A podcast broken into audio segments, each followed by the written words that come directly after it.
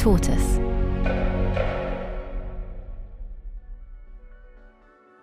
Hello, I'm Claudia, and this is The Sensemaker from Tortoise. One story every day to make sense of the world.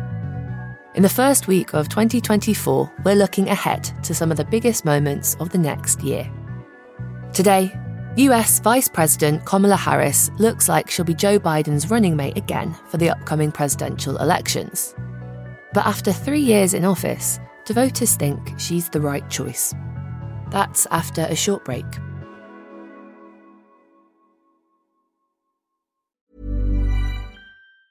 Hi, I'm Daniel, founder of Pretty Litter. Did you know cats tend to hide symptoms of sickness and pain? I learned this the hard way after losing my cat, Gingy. So I created Pretty Litter, a health monitoring litter that helps detect early signs of illness by changing colors, saving you money and potentially your cat's life. Pretty Litter is veterinarian developed, and it's the easiest way to keep tabs on your fur baby's health right at home. Go to prettylitter.com and use code ACAST for 20% off your first order and a free cat toy. Terms and conditions apply. See site for details. When you make decisions for your company, you look for the no brainers. If you have a lot of mailing to do, stamps.com is the ultimate no brainer. Use the stamps.com mobile app to mail everything you need to keep your business running with up to 89% off USPS and UPS. Make the same no-brainer decision as over 1 million other businesses with stamps.com. Use code program for a special offer. That's stamps.com, code program.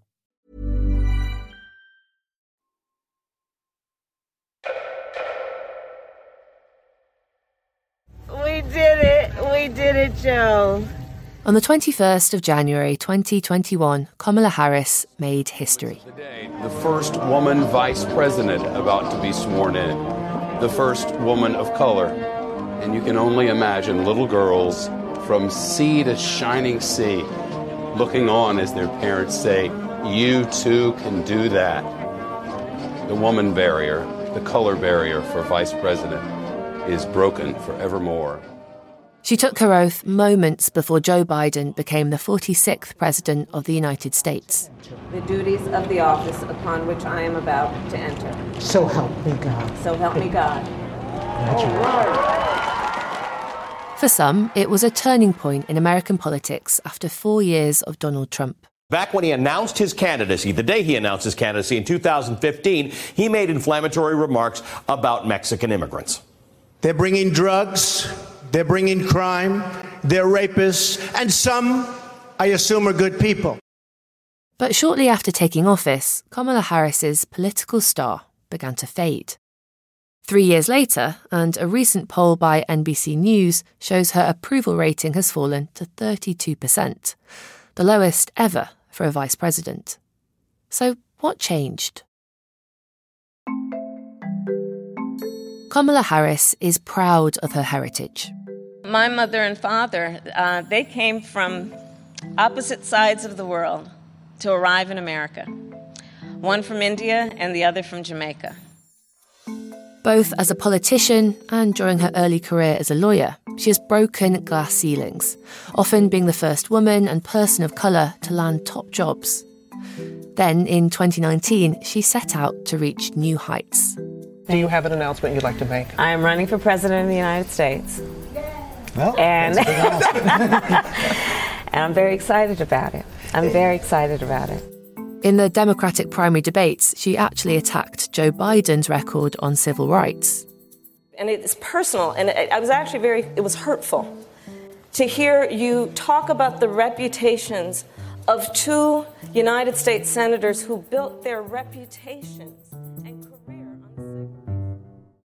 But she dropped out of that race relatively early and ended up backing Joe Biden when he asked her to become vice president. You ready to go to work? Oh my God, I'm so ready to go to work. The two quickly transformed into a loyal, united team and won the election on a progressive ticket. But once in the White House, the early months of Kamala Harris's vice presidency were full of internal drama.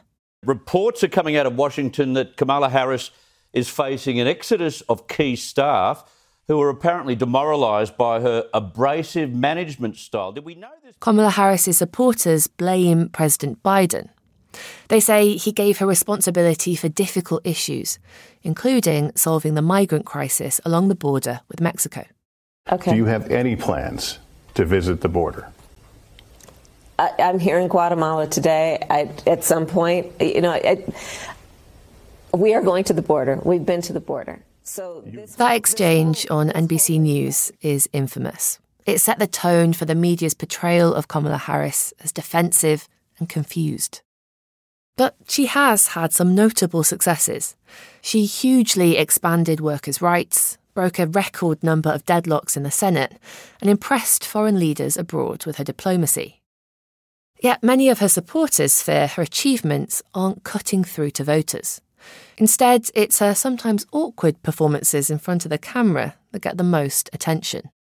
For example, when she laughed during a somber press conference about the war in Ukraine. You asked the United States to specifically accept more refugees. Okay. a friend in need is a friend indeed. okay, uh, I, I can first. okay. And there were several incidents when she seemed to lose her train of thought. The governor and I, and we were all um, doing a tour of the library here and um, talking about the significance of the passage of time, right? The significance of the passage of time. So when you think about it, there is great significance to the passage of time in terms of what we need to do to lay these wires, what we need to do to create these jobs. And there is such great significance to the passage of time when we think about a day in the life of our children. Unsurprisingly, right wing media outlets seized on these moments the comprehensively incapable Kamala Harris. Her wretched performance this week has cemented her place as the worst vice president in US history, and my word. Whilst a lot of the vitriol directed at Kamala Harris by Republican opponents and the right wing media is to be expected, it's also true that she has a PR problem. In America, where politicians are expected to be smooth talking media operators, how Kamala Harris is perceived matters especially when some voters worry her boss is too old for the presidency. With the next US presidential election in November, will the Democrats see her as an asset, as they did in 2020, or a liability for Joe Biden, who is facing dismaying poll numbers of his own? We'll have more after the break.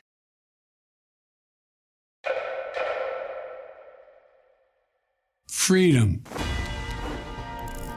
personal freedom is fundamental to who we are as Americans. Kamala Harris featured heavily in Joe Biden's video announcing that he was seeking re election. That's why I'm running for re election. She's been filmed giving speeches at rallies and discussing issues in the White House with the president. And this has been taken as a sign of his confidence in her going into the election cycle. Kamala Harris's role will be more crucial in 2024 than it was in 2020. Joe Biden is 81. His critics use this to argue that he's too old to govern, and voters seem to think the same. Democrats hope that they can position Kamala Harris as a younger, fresher leader in waiting. She also appeals to a broader range of people than Joe Biden. She polls much better amongst young people, as well as black and Latino voters, and is a staunch supporter of abortion rights. The question is whether she'll be able to turn her approval rating around in time to win over voters at the presidential election. Thank you for listening to The Sensemaker from Tortoise. This episode was written by Rebecca Moore and mixed by Hannah Varrell.